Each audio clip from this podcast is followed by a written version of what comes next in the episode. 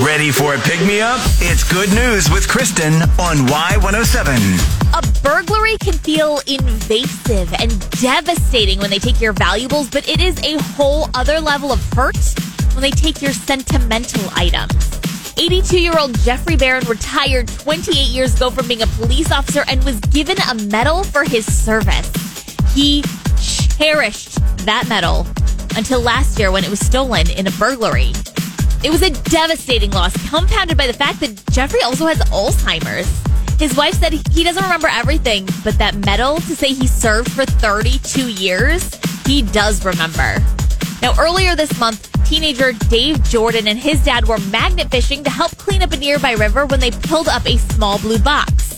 When they found the medal inside, they knew it was special.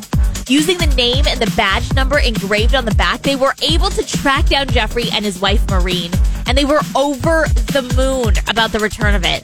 Maureen said his face lit up when I told him we got it and he was going to be presented with it by the young man who found it.